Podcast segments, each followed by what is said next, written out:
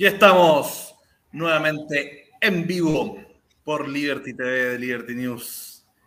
Hoy día, cierto, vamos a conversar sobre ideología, em, filosofía, los pensamientos, lo que sustenta, cierto, los pensamientos de, esta, este momento electoral que se nos avecina, la de mezclar idea, pensamiento, diálogo con actualidad y política. Así que bueno, co-conduce conmigo, como siempre, la talentosísima Beatriz Sotomayor, eh, redactora en jefa del canal y también secretaria general de Libres. También nos acompaña nuevamente Óscar Astroza, eh, parte del comité político de Libres, ¿cierto? Un, liberal evolucionista igual que yo. Y bueno, hoy día tenemos de invitado para que pueda conversar, ¿cierto?, en profundidad sobre estos temas Alberto Díaz Rivero. Por favor, Beatriz, presenta a nuestro invitado. Alberto Díaz Rivero, profesor de filosofía, becario de ANID, Chile, doctorando en filosofía de la Universidad de los Andes, Santiago de Chile, magíster en filosofía política por la Universidad de Santiago. Actualmente se desempeña como profesor universitario de antropología en la Universidad Santo Tomás de Chile y de ética y lenguaje en la Universidad del Alba. En, ¿Del Alba? Sorry. En Chile, miembro de... UPB. Ah, sorry, sorry miembro de la Comunidad Iberoamericana de Estudios Maquinterianos y de la International Society for Maquinterian Inquiry, ISME.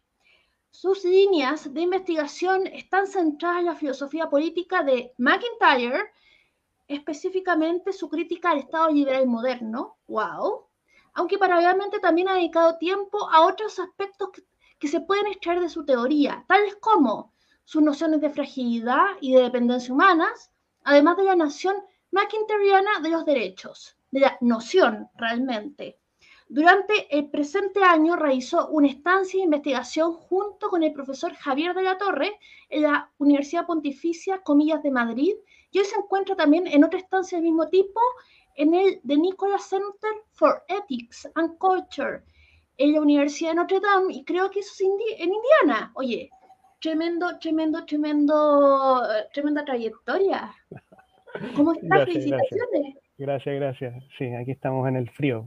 Ustedes ya, así ya.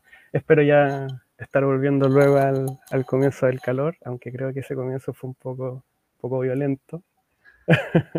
el calor llegó con todo casi la, a, la, a, la, primavera. Pero espero, espero estar llegando luego ya, quizás la próxima semana y me, eh, me, me, contaron que, que, que, conociste a McIntyre. Tuve la posibilidad como por tres minutos, pero fue muy, muy, muy poco. Y aparte, claro, aquí se, se hace un, una, una, conferencia muy grande de, bueno, casi todos los años, en la que usualmente él, él, él logra exponer. Y este año, a pesar de que ya tiene 93 años, el caballero, también lo logró exponer, así que ahí también lo pude, lo pude ver. Pero mm. sí, sí, es, aquí, aquí es muy conocido en la universidad, pero claro, en, en, nuestro, por nuestros lados ahí en Chile o en, Latinoamérica en general se está recién conociendo. Un poquito como escotado para nosotros, pero qué bueno que pudiste ver en persona a, a, a tu gran referente. Sí, como escotado, lamentablemente, y claro, ya, ustedes saben. Yo vi a Terry Pratchett en, en, Suiza y lo seguí tres cuadras durante la noche y, me, y después me fui porque pensé que este buen va a pensar que yo voy a saltar, pero no me atreví a acercarme.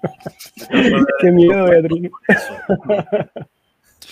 Oye, qué ganas que nuestro escotado hubiera por lo menos estado hasta los 90 y no los 80. Se va a extrañar ah. mucho. Se fue tan joven. Así es, así es. Bien provocador. Eh, escotado, estuvo en el, en el CEP. Sí, sí. Yo lo pude ver ahí. Muy interesante. ¿Fuiste? ¿Fuiste? Sí. Esto, esto es honor a Antonio Escotado, un whisky. Sí, es como un whisky. No, no, tengo, no tengo un whisky, pero salgo igual. En Capre, cuando lo escuchaba en sus videos en YouTube, estaba con un buen whisky y un buen cigarette. Por supuesto, siguiendo el ritmo. Claro, porque las otras cosas eran ya para la vida, para la vida privada. Sí. la vida privada, exactamente. Así que sí, pues eso, muchas gracias por la invitación. Oye.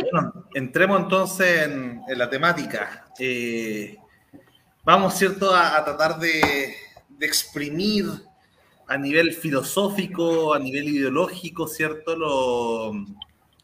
a los distintos candidatos, sus programas, los partidos que los rodean, la evolución ideológica de cada uno de ellos, eh, y compararlo, ¿cierto? Ver, ver cómo, cómo esa idea, cómo esa esas ideologías a las que suscriben dialogan con la realidad también.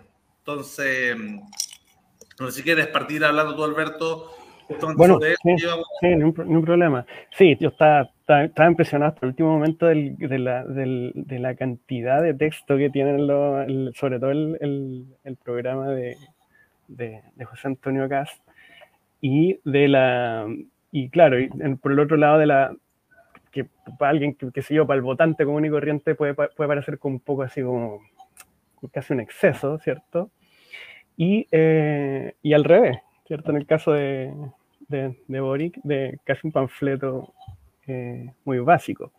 Entonces, eh, claro, teniendo en cuenta esas dos cosas, yo, una de las cosas que me llamó, que me llamó primero la atención fue como este, este, mm, esta presentación como casi caricaturesca que tienen mm, los dos, los dos eh, candidatos em, en torno a los eslóganes. O sea, por ejemplo, y, esto ya entrando en, materia y sobre todo relacionado con la, con la conversación que, que tuvimos hace, hace, un par de días con Gabriela, no me acuerdo el apellido, em, la cantidad de eslóganes, por ejemplo, en la campaña de, de, Boric, de Boric em, excesiva, según mi punto de vista, teniendo en cuenta de que eh, hay muy poco del, sobre cómo se puede, se puede hacer, se puede llevar a cabo ese tipo de, ideas.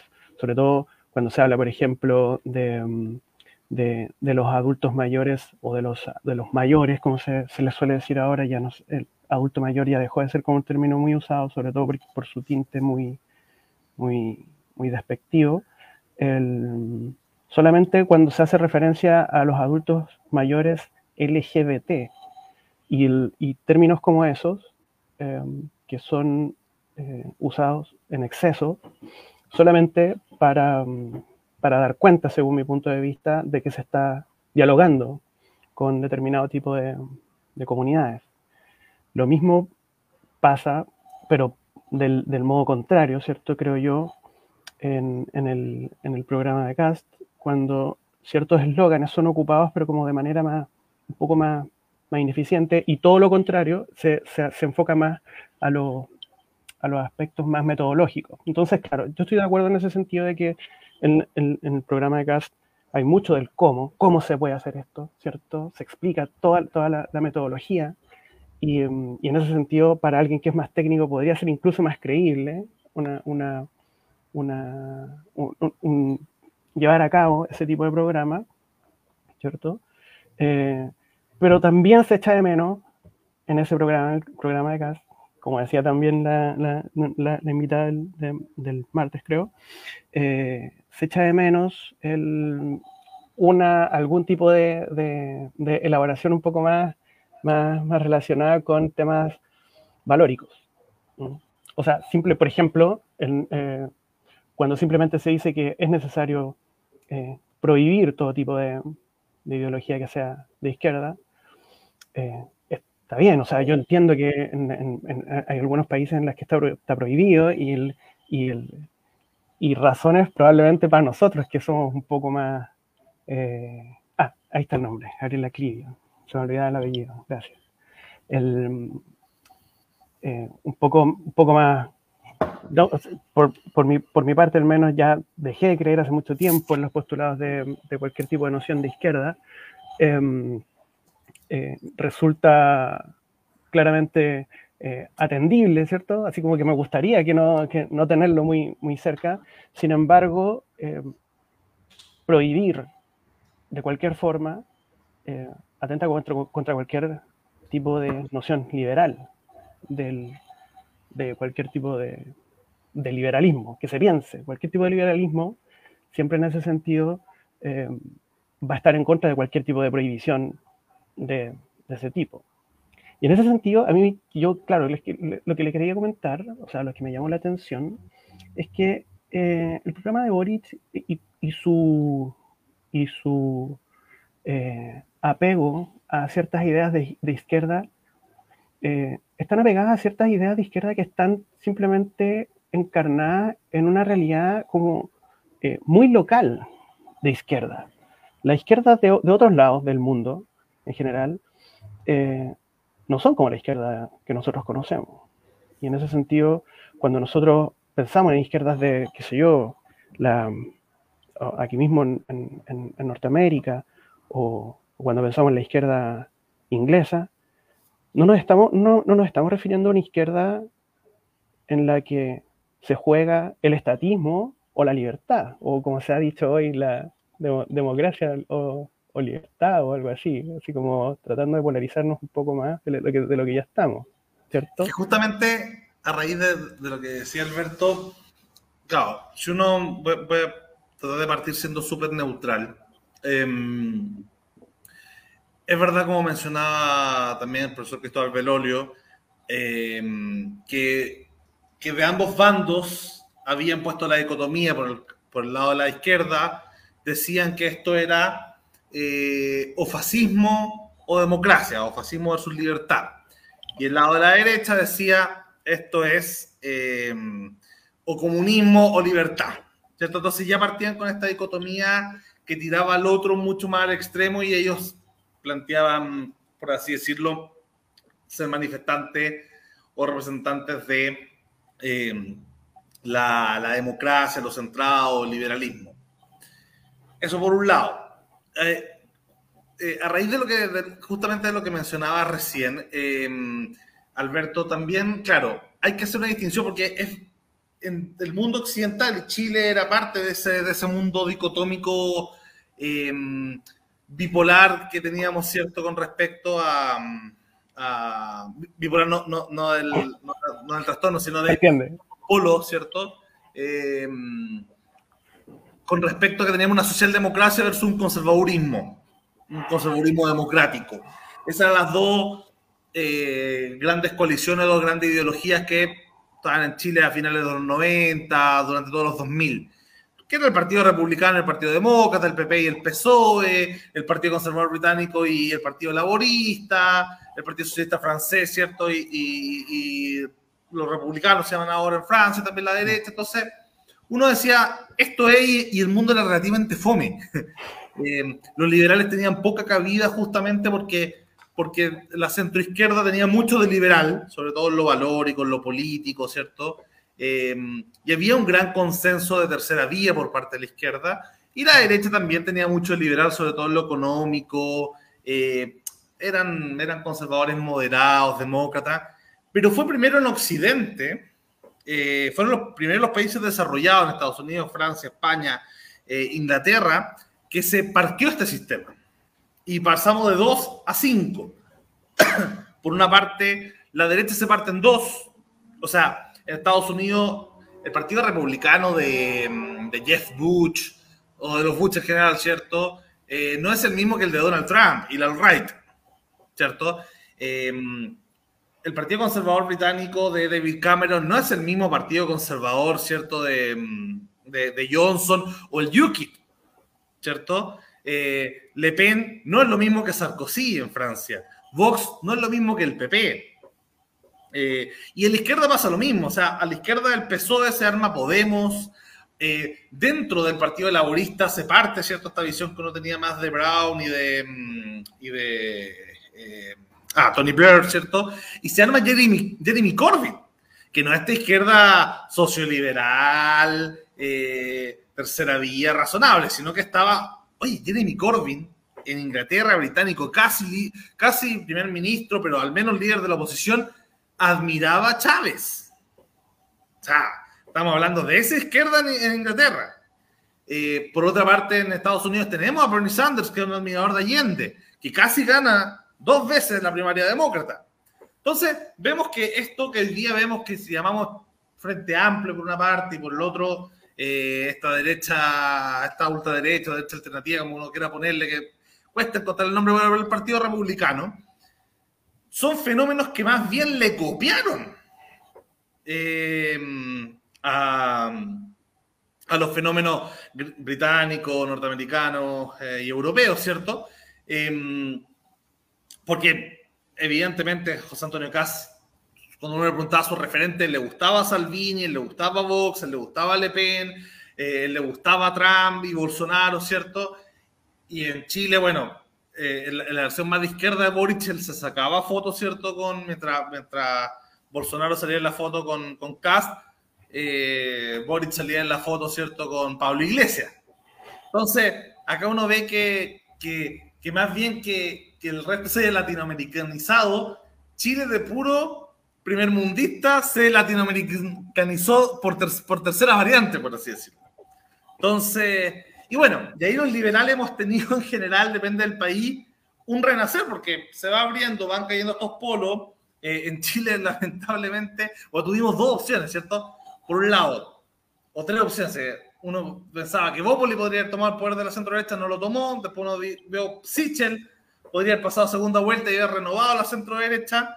Pero finalmente nos parecimos más Italia y pasó París y que se parece más a cinco estrellas, ¿cierto? Que como tercer lugar. Entonces ahí se abre esa, esa posibilidad de centro.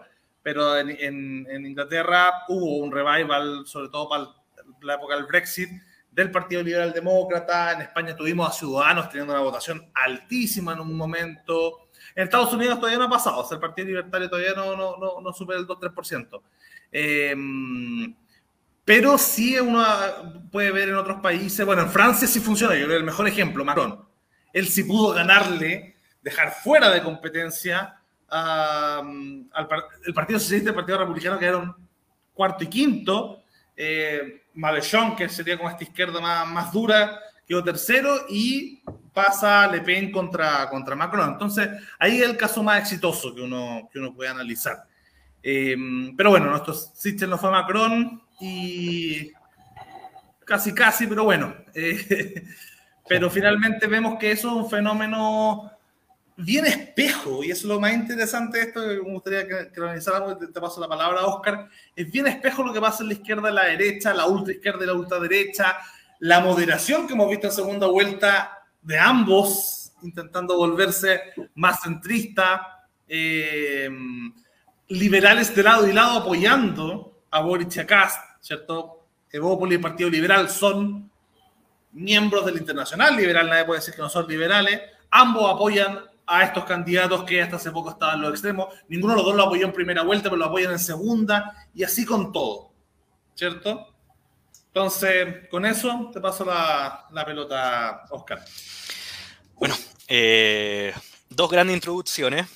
Eh, quiero tomar para comenzar lo que dijo Alberto de esta izquierda chilena eh, con tintes criollo, que un poco, eh, y que también yo lo siento así, lo percibo así, tiene un poco esa, de esa izquierda más revolucionaria de los años 60, 70, que, a través del discurso de Boric se ha traído mucha colación, incluso eh, con términos que uno ya puede encontrar en los libros, incluso de Corbalán. Pero antes de, comenzar este, este, este análisis, quiero citar a Steven Pinker, porque yo creo que para, para, para, conversar de las, de las dos líneas que tenemos de elección en esta encrucijada, sería bueno tomar un, un concepto que presenta Steven, eh, Steven Pinker en, en, el libro Tabla Rasa, que dice, la negación de la naturaleza humana se ha extendido más allá del ámbito académico y ha llevado a una desconexión entre la vida intelectual y el sentido común. Yo creo que tomando estas palabras de Steven Pinker, este psicólogo, yo creo que estamos como liberales en esa encrucijada donde la naturaleza humana no se está considerando y no estamos afirmando en dos pilares dogmáticos, tanto en la izquierda como en la, en la derecha, que se nos, está, se nos tiene presentando. Primero vuelve esa idea de Rousseau, del buen salvaje un poco, y de eh, mirar no podría decir cantar, eh, como Kant, con ese imperativo categórico eh, al libre mercado, como lo tenía antes la izquierda, pero sí yo creo que de una forma eh, no tan honesta y buscando más el beneficio propio de lo impuesto que el entendimiento completo a lo que es libre mercado. Y eso se ve en el programa de, de Boric. Y por otro lado tenemos el programa de Kass, que te recuerde un poco a, este ser humano que tiene que ser dominado por las instituciones o si no se autodestruye de Hugh, ¿cierto? De Hugh, perdón. Entonces, haciendo esta caricatura, se nos presentan esta, estas dos alternativas y como liberales, obviamente, eh, nos encontramos en esta encrucijada y tenemos que ver quién más se acerca eh, a la libertad. Desde ahí, el panorama que veo en la izquierda que a mí desde una parte técnica, obviamente, me hace ruido y desde una parte valórica también, que es principalmente que estamos viendo un Boric con un partido comunista, un partido comunista que, aunque se diga que es, no es la tradicional comunista, si alguien para mí se denomina ejemplo, creo que esto se tome como ejemplo, nazi, y diga que no es nazi, suena raro, ¿cierto? La historia del comunismo tiene un peso, tiene un peso histórico, el Partido Comunista chileno tiene un peso, eh, siempre ha estado del lado de la dictadura, nunca el Partido Comunista en Chile eh, ha mirado o ha incluso criticado a dictaduras que hoy día sabemos que han generado genocidio en el mundo, tanto la URSS, China, lo que pasó en Polonia, lo que pasó en República Checa, lo que pasó en Cuba, lo que pasó en Venezuela. Hace un año atrás vimos gente de las juventudes comunistas defendiendo eh, el régimen de Maduro hoy en día contra los inmigrantes venezolanos. Lo mismo pasó en la década de los 80 o principios de los 90, perdón, eh, en la Embajada de Polonia. Entonces, tenemos un Partido Comunista que tiene su historia. Apartamos a Boris de eso, obviamente, porque no es parte del Partido Comunista, aunque vayan al lado. Y por otro lado tenemos a un José Antonio Kass, que aunque tiene planteamientos liberales en lo económico, incluso eh, como él se, una vez se denominó eh, paleolibertario, tiene esa línea eh, de bajar impuestos drásticos, de reducir el Estado, casi acercándose, no acercándose mucho, pero casi acercándose por primera vez en Chile hacia un anarcocapitalismo, quizás los más románticos pero también tiene esa mirada restrictiva, como tú comentaste, muy inspirada en, la tradición cristiana, que sabemos que la tradición cristiana, aunque tiene convergencias con algunos puntos liberales, también tiene otra concepción del ser humano. Entonces, como liberales, te genera esa, disyuntiva y, aquí yo dejo abierta, la cancha o lanzo la pelota a quien quiera dar el primer cabezazo.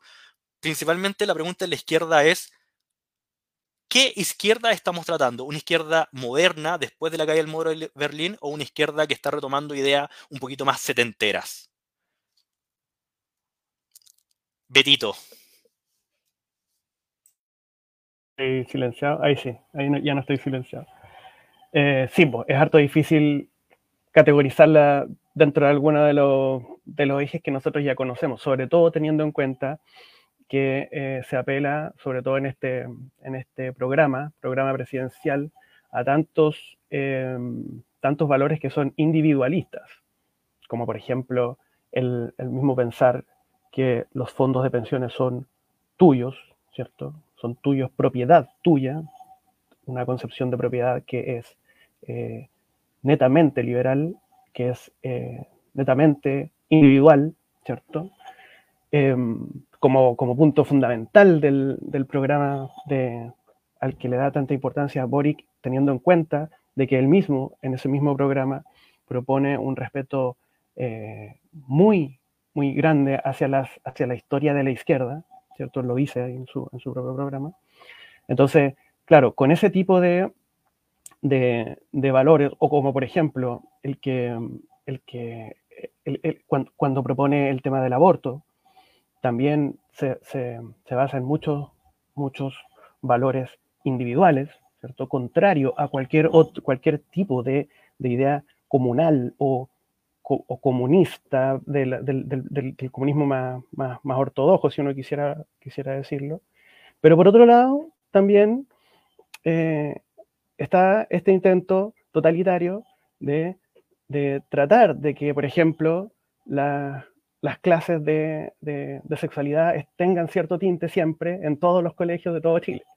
Y entonces, claro, por un lado, nosotros vemos que hay ciertos, ciertos valores que son como eh, individuales y, liberales, y por otro lado, están estos valores que son más totalitarios. Entonces, uno dice, mm, claro, ¿qué tan de izquierda es? Y por eso digo yo que, claro, izquierda como en el, en el, sentido de la palabra eh, más ortodoxo, eh, ya no es, creo yo, creo yo. Por otro lado, la visión tanto del, en general en, política, cuando se habla de izquierda y derecha, si bien es cierto de que está este, este revival que, que, nombraba, que nombraba Lucas, no solo del liberalismo, sino de, esta, de estas izquierdas también más tradicionales, eh, son rápidamente eh, eh, desmontadas por este revival del, liberalismo, sobre todo porque en general ya no está tanto esta discusión de que si es completamente todo Estado o, o, completamente libertad. O sea, la misma, la misma idea liberal o el mismo, la misma idea del Estado nosotros lo que conocemos como Estado, el Estado-nación, es un Estado liberal. O sea, todo lo que nosotros, nosotros nos imaginamos como Estado, como, la, como qué sé yo, impuestos, eh, eh, educación gratuita o lo que fuere, son ideas liberales del Estado. Los, si bien es cierto que el, Estado existe desde antes que, los movimientos liberales, eh, la justificación del Estado comenzó con los primeros pensadores que nosotros hoy consideramos como liberales, que sé yo, Locke, por ejemplo. Y tanto Locke como Hobbes, si bien Hobbes muchas veces se discute qué tan liberal era, porque era, tiene, tiene, es como más, está más en la base de la, del pensamiento utilitario, eh, o Rousseau, incluso Rousseau, que muchos lo ven como base, base del pensamiento de izquierda, eh, los tres coincidían con que el Estado se crea desde el individuo, no desde la comunidad. Y, la sociedad, y la sociedad desde ese momento fue vista como con, un énfasis en el individuo, a diferencia de con un énfasis en la comunidad. Por lo tanto, la idea de Estado en general siempre es una idea liberal y, que se, y, el, estar, y el estar pensando en, en, en una dicotomía entre lo estatista y lo liberal, yo creo que es una falsa dicotomía. Una falsa dicotomía. Ahora, ¿cuál es la segunda, por así decirlo, patita en general, la, más, la más común dentro de los liberales, teniendo en cuenta, teniendo en cuenta de que, de que hay muchas ramas del liberalismo, hasta el punto de que, que uno podría decir, uno no sabe bien quién es liberal, ¿cierto? Porque existen muchas, muchas variantes del liberalismo. Eh, Independiente de eso, siempre se, se repiten, primero, la, la, podríamos decir, la importancia que se le da a la, autonomía individual, se diferencian en qué significa la autonomía individual, pero, pero siempre está la, autonomía individual. Y segundo, un Estado. Y ese Estado no es cualquier Estado, es un Estado que tiene que, que tiene que estar controlado, limitado. O sea, un Estado que no puede eh, pasarse de la raya, por así decirlo. Siempre tiene que estar ahí. Luego después ya se verá cómo se hace eso y ahí surgen otras, otras teorías del tipo liberal más, más cercanas al republicanismo, qué sé yo, que, hablaba Lucas, que de la tercera vía, por ejemplo, en la que, qué sé yo, es muy importante la, la, separación de los poderes. La, la tercera vía incluso en algunas partes ha sido vista como de izquierda, en, bueno, ahí mismo con, con Blair, pero en otros lados también em, la tercera vía, no sé, desde el comunitarismo anglosajón es vista como más como algo relacionado con el republicanismo de derecha o cosas así. Em, entonces, eh, pero sin embargo, izquierda, derecha, en general siempre se está moviendo dentro del ámbito del, del, liberalismo. Y entonces que alguien llegue con ciertas ideas así como casi medievales de, de que el Estado debería enseñar determinado tipo de, o sea, que el Estado debería dictar cuáles son las clases que se tienen que hacer en los colegios, estamos hablando ya de, de algo, de algo eh, antiguo, de algo que, que y no es, no es malo porque sea antiguo, sino que eh, es malo por el valor que nosotros ya le hemos otorgado a la libertad, creo yo. Em, ah, A mí una distinción clave, pero no es entre izquierda y derecha, sino que es entre liberal o autoritario como Estado. Es un Estado, un Estado liberal tiene, según Jefferson, tiene que defenderte a ti de otros, que te vengan, no sé, pero lo que un Estado nunca debe hacer, según Jefferson, es defenderte a ti de ti mismo. Por ejemplo, Oscar, el Estado no puede llegar y quitarte, no sé, eh, el whisky en la mano porque, pucha, y pasarte un juguito de naranja porque la vitamina. No, no puede hacer eso. Entonces, y ese paternal y, ese por tu bien, yo creo que, o, que, que es e, ese primer paso hacia el autoritarismo y a mí me preocupa mucho eso. Mm, sí, quería también ahí un poco continuar la, la idea sobre todo lo que decía Oscar. A ver, pues, primero que mencionar a, Thomas Hobbes, a mí me parece que Hobbes sí funda lo que uno podría considerar una derecha moderna eh, y Rousseau una izquierda moderna, o sea, ya se, ya se introducen dentro de, de pensamientos contractualistas y por ende ya no teocéntricos. Eh, para ambos casos, porque hay una izquierda puritana, sobre todo en Inglaterra, igualitarista, eh, previa ¿cierto? A, a, Rousseau y a la Revolución Francesa, los levelers y los, y los cavadores.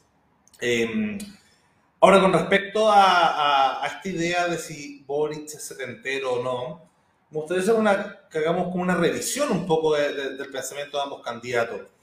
Por una parte, yo creo que ambos tienen elementos posmodernos, ambos, tanto Kass como, como Boric, o metamoderno incluso, em, y ambos también por lo mismo rescatan ciertas cosas liberales y libertarias en el sentido más amplio de la palabra. Eh, acá no estamos frente a un ni un Allende ni un Pinochet. Y si son la versión de Allende y Pinochet, son las versiones postmoderna y, y light de ambos, ¿cierto? Eh, por una parte, voy primero con Boric. Y voy a, quiero hacer mucho la diferencia entre el Partido Comunista y Boric, que la verdad han sido aliados menos de un año eh, y sus historias son muy divergentes y muchas veces contrapuestas. Y esa es la verdad. Eh, el Partido Comunista, yo, yo nunca declarándome anticomunista particularmente o anti-PC chileno, eh, los conocí en la universidad y me parecían tipo agradables, incluso liberal, me, impresionó los liberales que eran en su trato para el miedo que tenía yo con respecto a lo que eran, ¿cierto? Y claro, hay que hacer una distinción ahí fuerte entre lo que es, por ejemplo, el PC y el PCAP. Eh, porque toda la caricatura que nosotros tenemos de los comunistas el partido de Artés, el UPA, ¿cierto? Lo toma con, con todo, o sea, Norcorea, reivindicación a Stalin, tratar a los otros de revisionista, amarillista, etcétera, ¿cierto? Y el PC, todos menos Hadwe, te diría que eran bastante, bien, eh, bastante eurocomunistas, o sea, comunistas bien adaptados al sistema democrático. Hadwe tenía unos arrebatos más bien psicológicos que ideológicos, pero me hacía parecer que, que todo yo lo sentía mucho más parecido a Artés que a Camila Vallejo, honestamente, a Jadwe, pero Jadwe como, como, como sujeto puntual, quizás por tema antisionista y qué sé yo. Eh, el Partido Comunista, sobre todo, se había portado relativamente bien, incluyéndose los, los partidos de la, ¿cierto? De, la, de la concertación, siendo parte del gobierno socialdemócrata, bien portados, por así decirlo, hasta el 18 de octubre. Ahí mostraba Lilacha con todo, y eso hay que decirlo. Pero al mismo tiempo Boric mostró quizás su lado más democrático justamente para el 18 de octubre con acuerdo del 15. Entonces, de nuevo, se cruzan. En el caso de Boric, él ha dicho en algunos momentos que él estaba a la izquierda del PC, entendiendo que él y que cada persona puede ir cambiando también su ideología, ¿cierto? Él es mucho más joven que Hack, es 20 años más joven que Hack, entonces ha tenido 20 años menos para para cambiar de, ideología.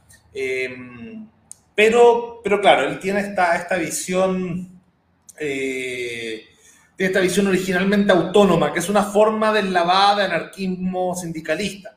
Lo que sería para nosotros un minarquista con respecto a un ANCAP, el autonomismo con respecto al anarcosindicalismo.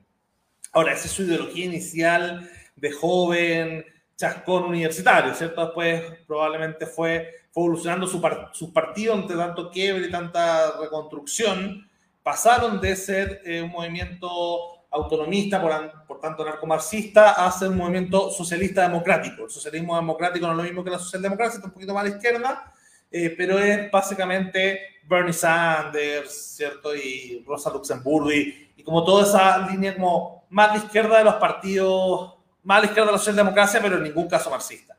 Y obviamente Boris ha sido súper tajante con todas las dictaduras había y por haber, ¿cierto? Eh, en Chile, afuera, en cualquier parte. Incluso la China, que, que, que ni casa atreve a, tanto, eh, Boric la condena.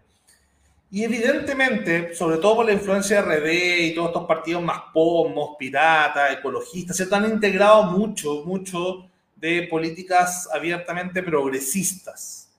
Eh, quizás la versión más, menos liberal del progresismo, ¿cierto? Feminismo radical, eh, bueno, el ecologismo que los liberales cada vez más lo, hemos tomado, sobre todo después de Macron Trudeau, lo hemos tomado muy, desde nosotros, pero, generalmente era algo que uno lo podría incluir dentro del mundo, del mundo progresista. Obviamente un compromiso fuerte con el mundo LGBT, eh, etc. Por el lado CAS, que tiene más años, ¿cierto? Tiene más años, por dentro más historia también. Yo creo que hay que ser bien honesto con respecto a eso. Y, y acá me voy a retrotraer bastante, que es, CAS militó muchos años en la UDI. Y no solo estuvo en la UDI eh, como partido, sino además estuvo en la campaña del sí y Casa ha sido en general un, defensor del legado de Pinochet. Eh, entonces yo, yo, tomaría dos elementos ahí. Por un lado, el pinochetismo eh, es una mezcla de nacionalismo, conservadurismo y capitalismo. tenía, o sea, Pinochet fue al funeral de Franco, le gustaba admiraba a Franco, admiraba a Ibáñez del Campo en Chile. Hay una corriente importante. Y por otro lado, el gremialismo, por más que después tiene su ruptura con el padre Osvaldo Lira, venía de un tradicionalismo. Entonces uno se podría encontrar ahí con un nacionalismo católico eh, puro y duro, que después le va a agregar el factor Chicago Boy, que es muy importante. Y ahí entra el liberalismo, a esa corriente, tanto al pinotetismo como al gremialismo. Entra gracias a esta unión con los Chicago Boys. Y como Cascar tenía 18 años cuando se va acabando la dictadura, o, 20 por ahí, ¿cierto? Él va a heredar ya esta, esta versión nacional, católica, capitalista, si se quiere, liberal, ¿cierto? O sea, esta, esta mezcla entre las tres ideologías de, típicas de la derecha. Em, y yo diría que él se quedó en esta especie de, de Chicago gremialismo y en la, en la, cola más conservadora y más pinochetista de su sector, pero, pero era, un, era un paleoconservador común y corriente, o sea, estaba en contra de la pena de muerte, ¿cierto? Eh, no era un tipo particularmente eh, nacionalista.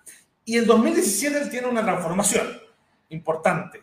Él se sale de la UDI, él decide tener su carrera propia y acá se pone más postmoderno porque empieza a tomar muchos elementos de la light y la alt-right, que son es una ideología nueva, que no es, no es Pinochet, eh, que no es, eh, ¿cierto? Que, que, no es algo antiguo, sino que es una renovación con meme y, y cosas y cosas bien juveniles, ¿cierto? Bien, bien centennial, diría yo, hasta un millennial queda un poco perdido con estas cosas de la right. Y José Antonio hace, se hace parte de este discurso. Integra algo que, que quizás José Antonio del 2010 jamás hubiese pensado, ser mundo evangélico. El, mundo católico era súper real, el mundo evangélico, y acá lo integra, ¿cierto? Empiezan también con un discurso que cuestiona la globalización, eh, ¿cierto? Empiezan con la idea de, de, que la ONU, o sea, la ONU había sido el consenso después de la, de la Segunda Guerra Mundial, todos todo, estos acuerdos de Bretton Woods, ¿cierto? Era como mínimo civilizatorio de cualquiera, o sea, tenía desde de todo de la, de la derecha a la izquierda tenía ya todo, todos estaban más o menos bajo ese mismo paraguas. Eh, pero acá empiezan a ser una derecha anti, ONU anti, FMI anti, ¿cierto? Este multilateralismo.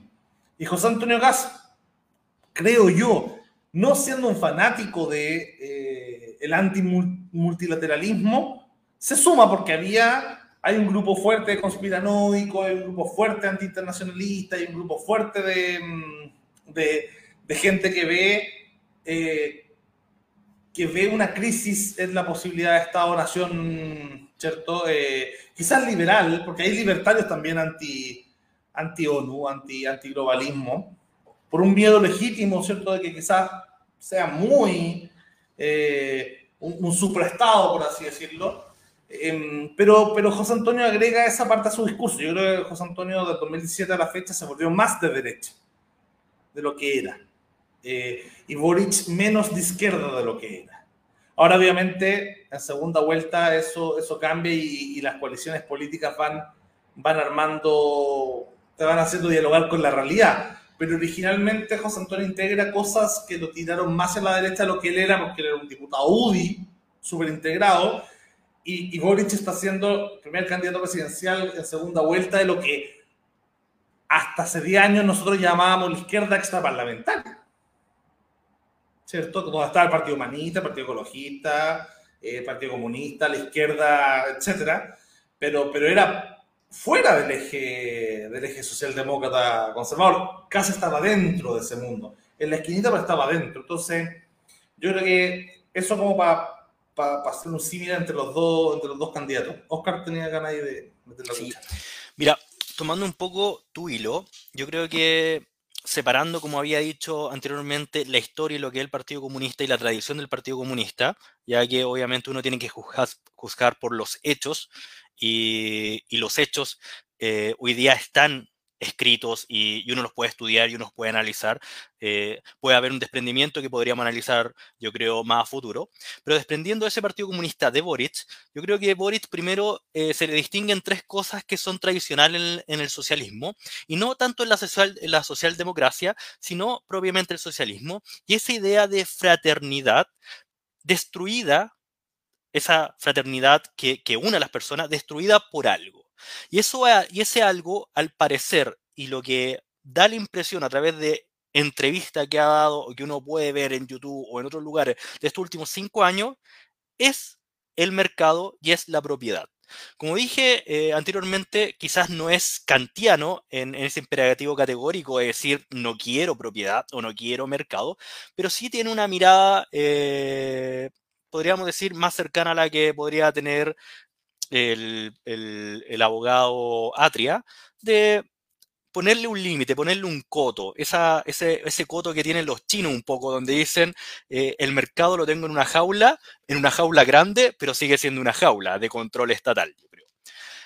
Esa, mirada que tiene Boric y que, en su discurso se puede leer en, en entre líneas, primero te pone ese coto a un factor importante de la libertad, que es la libertad que tenemos todos de ser dueños de nosotros mismos y por ende de lo que hacemos o lo que creamos. Y eso te junta o te lleva a la tercera derivada, que es una mirada eh, hacia ese romanticismo democráticamente, pero ese romanticismo del socialismo un poco que podríamos haber visto soñado que habría interpretado eh, la Unión Soviética.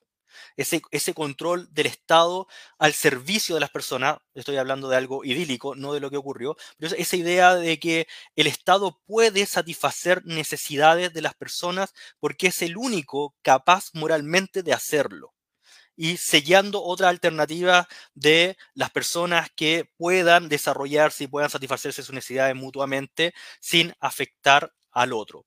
Yo creo que todavía tiene y, y, tiene un dejo Boris de eso, y se nota en su programa, se nota en su discurso, que es un discurso obviamente que yo lo podría asemejar al de Allende. Allende, aunque estuvo también con el Partido Comunista durante la década del 70, Allende sí era más democrático que el Partido Comunista eh, de esa época del 70. Recuerden que Allende fue uno de los pocos que criticó el actuar de la Unión Soviética en las llamadas invasiones fraternales cosa que el Partido Comunista se lo reprochó.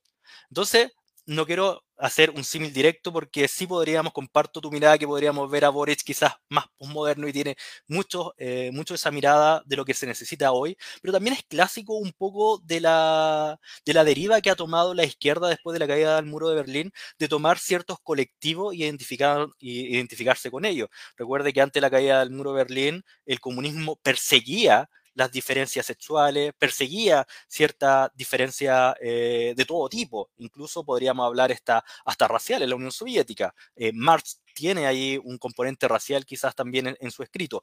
Pero Boris toma esto, yo creo, y, lo incluye bien, pero yo ahí hago la diferencia de la, eh, de la definición de que, aunque se topa con las ideas liberales, yo creo que la, la concepción es distinta. Yo creo que el liberal se diferencia de lo que piensa Boris, aunque estemos de acuerdo muchos liberales en la legalización, ejemplo, de la marihuana, del aborto, del matrimonio eh, homoparental. igualitario, perdón, que, que convergemos en eso, la concepción es distinta. Yo creo que los liberales aceptamos eso y aceptamos lo que surja de eso. No le ponemos cuestionamiento a que si sale algo bueno o malo, vamos a tener que nosotros remediarlo, un poco como decía la Bea, decirle, sabes que esto afecta a tu salud, así que te vamos a tirar para el otro lado. No, el, liberal propiamente tiene esa característica de morderse la lengua, decir, bueno, es la libertad y si, no me gusta, me la como. ¿Ya? Eso creo que nos diferencia un poco los liberales con, ese liberalismo que podría presentar un poco eh, Boric.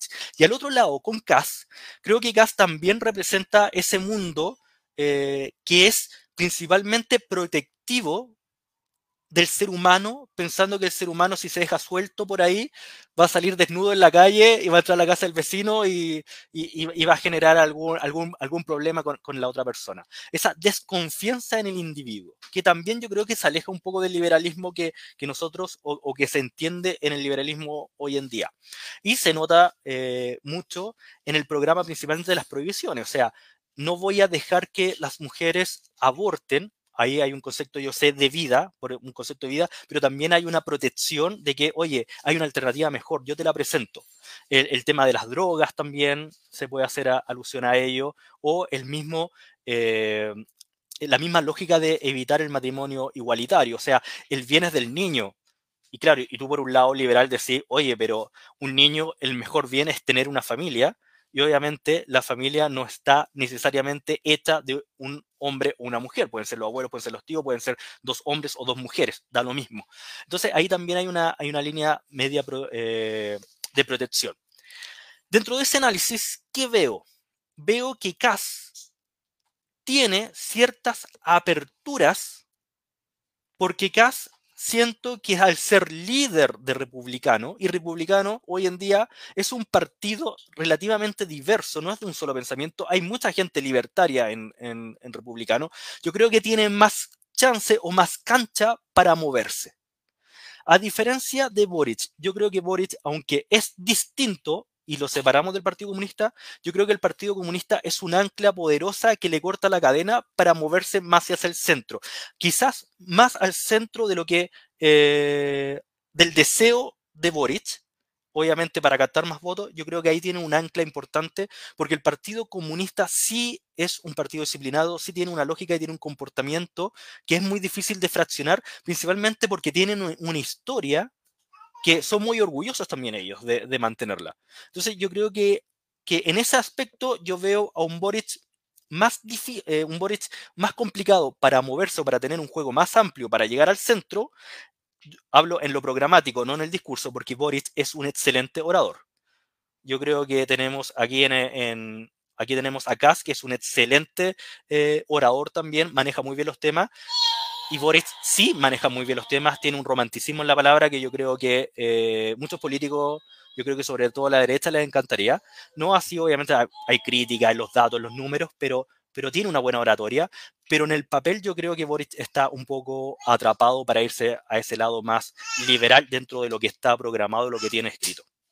Dos pequeñas precisiones. Eh, por un lado, igual recordemos que no solo Allende y Boric tienen el Partido Comunista, sino también Bachelet 2 eh, y en caso que hubiese ganado Frei Ruiz también lo hubiesen tenido adentro, habían ido en lista conjunta. Entonces. Eh, sí, pero, pero acá eh, la diferencia con la centro izquierda es que era un partido comunista mucho más reducido en la capacidad de acción que la que tienen hoy día tanto Allende como Boric. Difiero porque de alguna forma igual em, no tiene muchos más diputados. La relación que ellos desarrollaron, porque la disciplina que tenía el Partido Comunista con Bachelet y ahora con Boric, ah, más allá que se le escape Jadwe, se, se, le, se le escapen los enanos Palmonte, em, es que, y, si te fijáis, por ejemplo, no sé, salió, salió a relativizar cierto, la, dictadura y salió Boric a decir, hey, acá el presidente soy yo, yo ya en la agenda y eso, y salió Camila y Carlos tiro a decir, hey, el presidente es Boric ¿cachai? Y en esto vamos a cuadrarnos con él. Entonces esa disciplina no la tienen solo interna, la tienen hacia el líder que esté en ese momento. O sea, en verdad fueron súper leales a Bachelet, más que la DC. Más allá que me gusta, a mí, a mí no me gustó lo que hizo Bachelet, pero de que fueron leales a Bachelet, fueron leales a Bachelet y me, da la impresión de que también pueden ser muy leales a Boric, porque son ordenados en ese sentido. no de ordenado de mandar. Y, el mundo de Boric es desordenado y, él es evidentemente líder del Frente Amplio, que es un organismo diverso, que como el Partido Republicano tiene también una minoría libertaria, uno puede entender que en el Frente Amplio hay sectores minoritariamente eh, liberales. Estuvo el Partido Hablado mucho tiempo metido ahí, ahora vuelven a apoyar a Boric, entonces probablemente vuelvan a ser parte de esto. Ya han tenido relaciones con el mundo liberal, por así decirlo, eh, dentro del Frente Amplio. Entonces, yo creo que hay flexibilidad eh, para ambos lados, ambos son buenos oradores y yo creo que el tema va a estar en el programa, porque de alguna manera, si es que la derecha, eh, o sea, y hemos visto que, que, la DC apoyó con más, con menos traumas a Boric de lo que Bópoli apoyó a, a Kast, ¿cierto? Entonces, ahí yo creo que, mm, que, que, no es tan, que no es tan obvio cuál se va a poder movilizar más fácilmente hacia el centro, Beatriz? Yo quería hablar de Cast, porque, bueno, como ya todos sabemos, eh, Siche puso nueve puntos que de verdad muy mínimos democráticos serán, pero para los sectores más alt-right fanáticos eh, eran realmente agraviantes. Y y resulta que, eh, en teoría, según la prensa, Cast pasó por todo el mundo encima de, de, de, Rojo Edwards, que se enteró por la prensa que el otro aceptó. Eso lo vamos a ver cómo se va a ver plasmado ahora eh, en el programa. O sea, yo estoy tomando todo de buena fe y, y, que en el programa esto va a estar plasmado. Entonces, quizás como, eh, o sea, yo, quizás todo este elemento de, youtuber eh, era bien gritón que le ayudó a ganar un montón de, notoriedad. Ahora que se trata de la gobernabilidad, eh, pucha, se va a mantener el pase de movilidad, así de duela a, mis queridos antivacunas que juraron, no vamos a votar por ti. Ah, ya, bueno, vota por Boris, seguro que lo hace, etcétera. Eh, entonces, eh, ahí resulta que a la hora que como que eh, se demoró, pero digamos concedió puntos fundamentales, eh, digamos, para la, democracia liberal, así como se entiende de sentido estricto, incluido el multilateralismo y las cosas valóricas. Y eso tal vez habla de que, eh, digamos, el cast está volviendo CAS democrático, siendo ultraconservador, pero democrático, que fue diputado durante tantos años y sacándose, digamos, el, el tiktokero de encima. No sé, estoy siendo tal vez súper ingenua, díganme si me, me creo el cuento de, Pedrito y luego cabe. Siguiente, les paso la palabra. Alberto.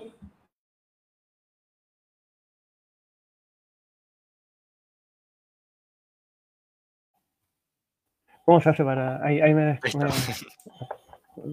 Sí, yo creo que ahí la tarea, la tarea que tiene, al menos Cast, es la de sacarse ese, ese fantasma que tiene encima que el que habla, el que habla a Lucas, ¿cierto? El que de, el de, el de su, su, su, pasado y qué sé yo, y gran parte de su presente como en esta, en esta, en, este, en esta forma de caricatura, ¿cierto? De pensar que se trata de algún acercamiento con algún tipo de total, de totalitarismo también o de la dictadura de Pinochet.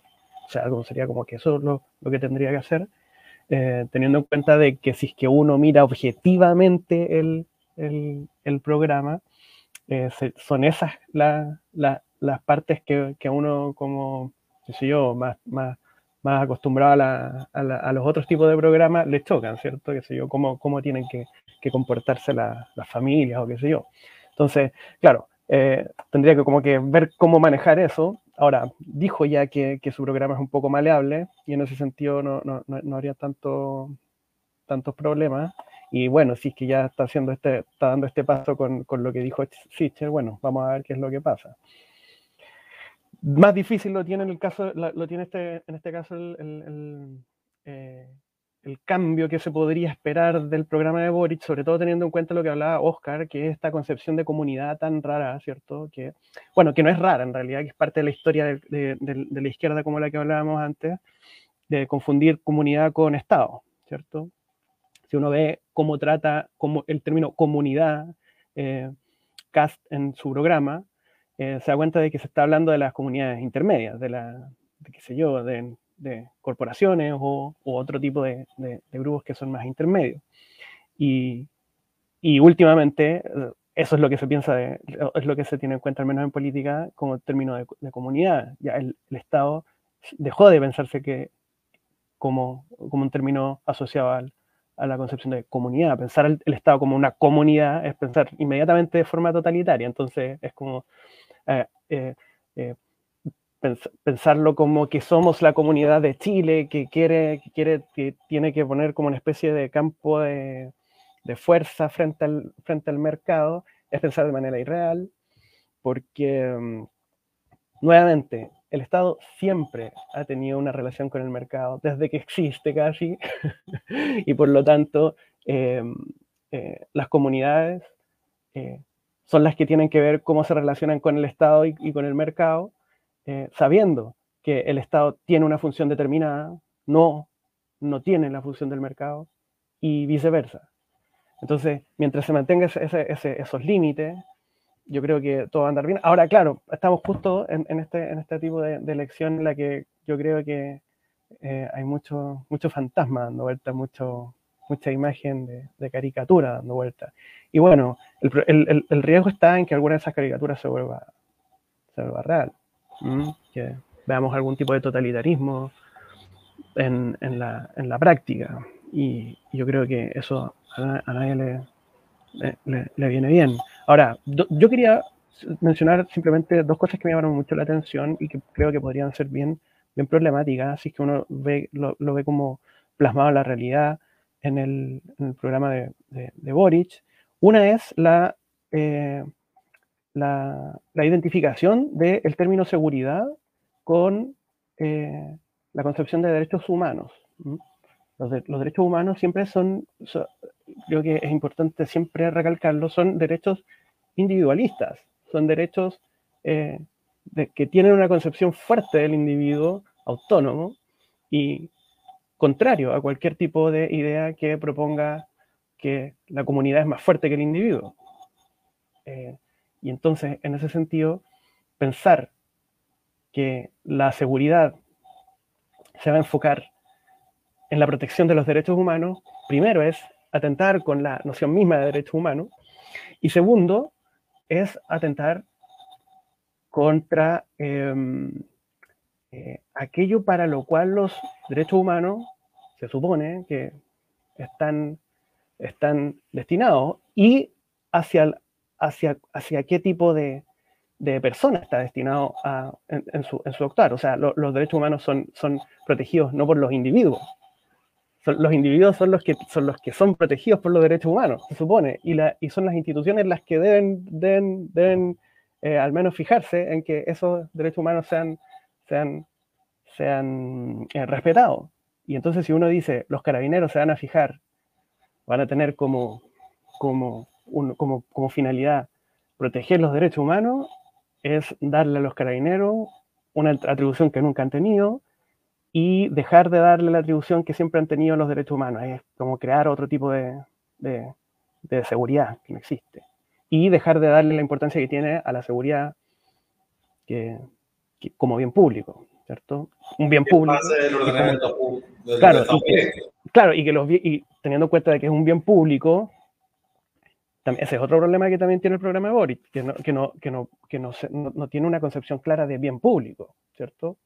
que también me llama la atención en el, tema del aborto, pero ya eso sería otro tema ponernos a discutir. Pero en, el, tema de la seguridad, si la pensamos como un bien público, no puede ser defendida como si fuera un derecho humano, sino que lo tiene que,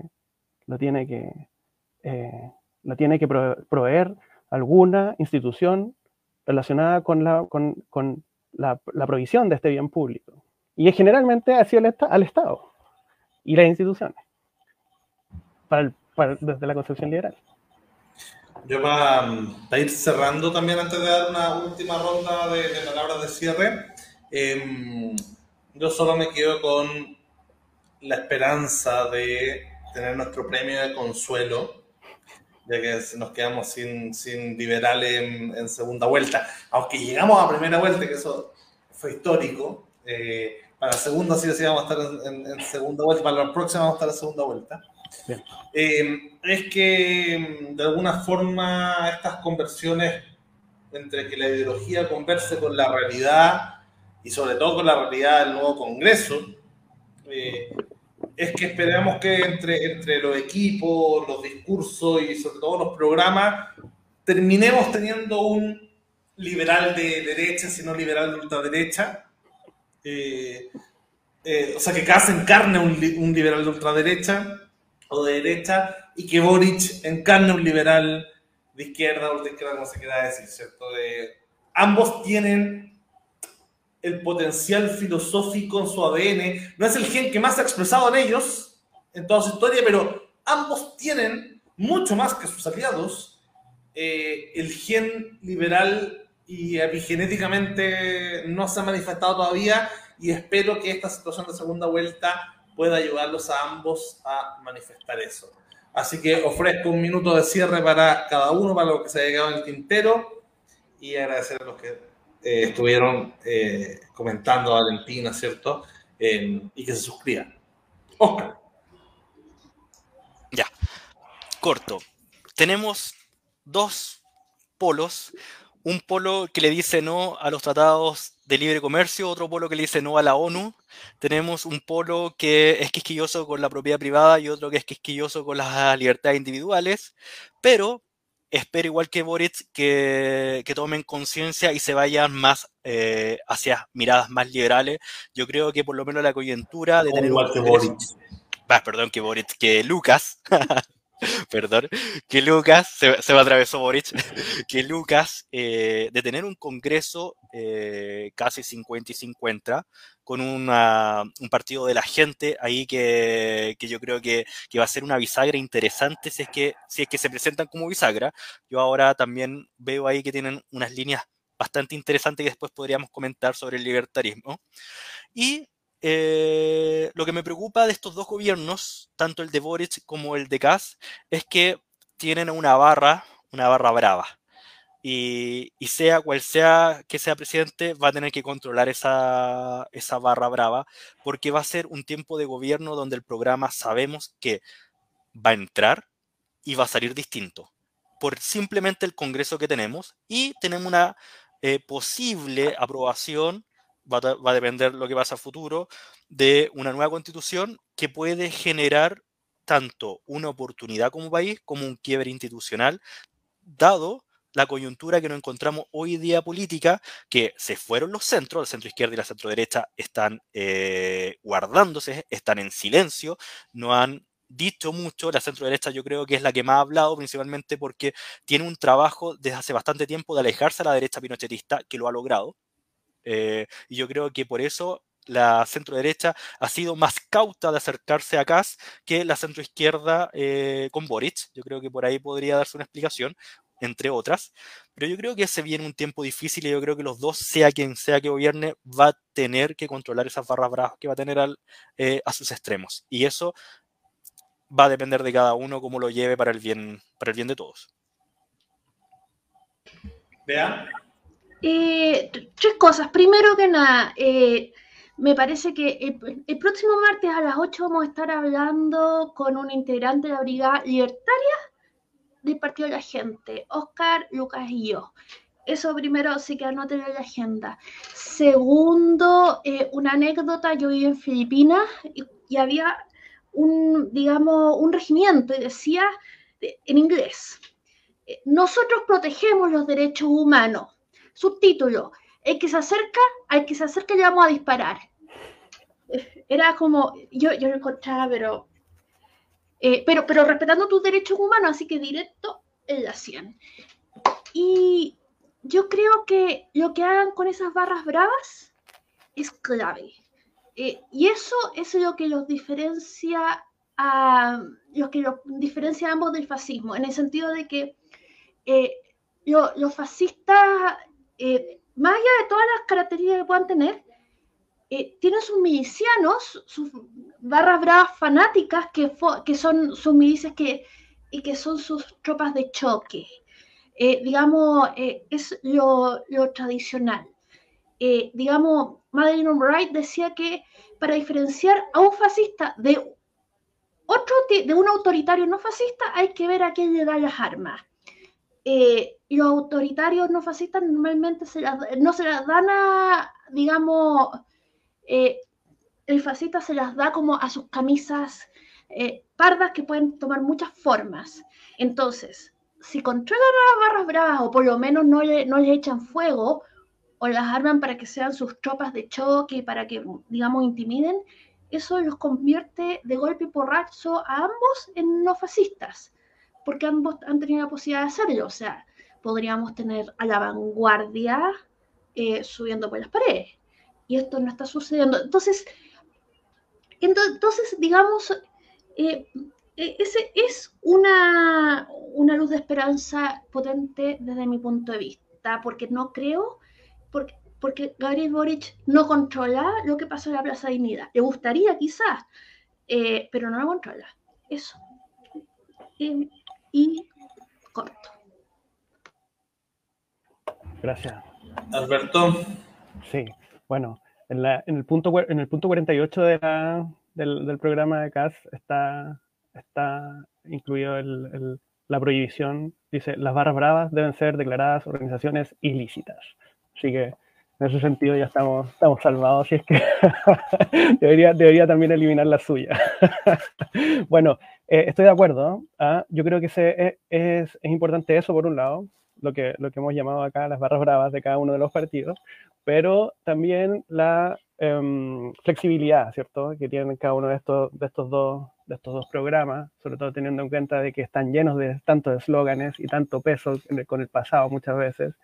Eh, uno como si no, no, hubiese existido nunca el estallido social y otro como si fuera lo único que existe el estallido social y mucho esperando a ver qué es lo que va a pasar con la constitución para tomar decisiones, mucho eh, esperar a ver qué es lo que va a decir la consulta ciudadana para tomar la decisión y, muy, poca, muy poco gobierno.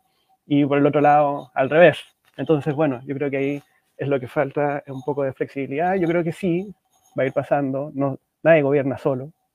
Y bueno, esperemos, como dice Lucas, que ocurre el mal menor, el, premio consuelo.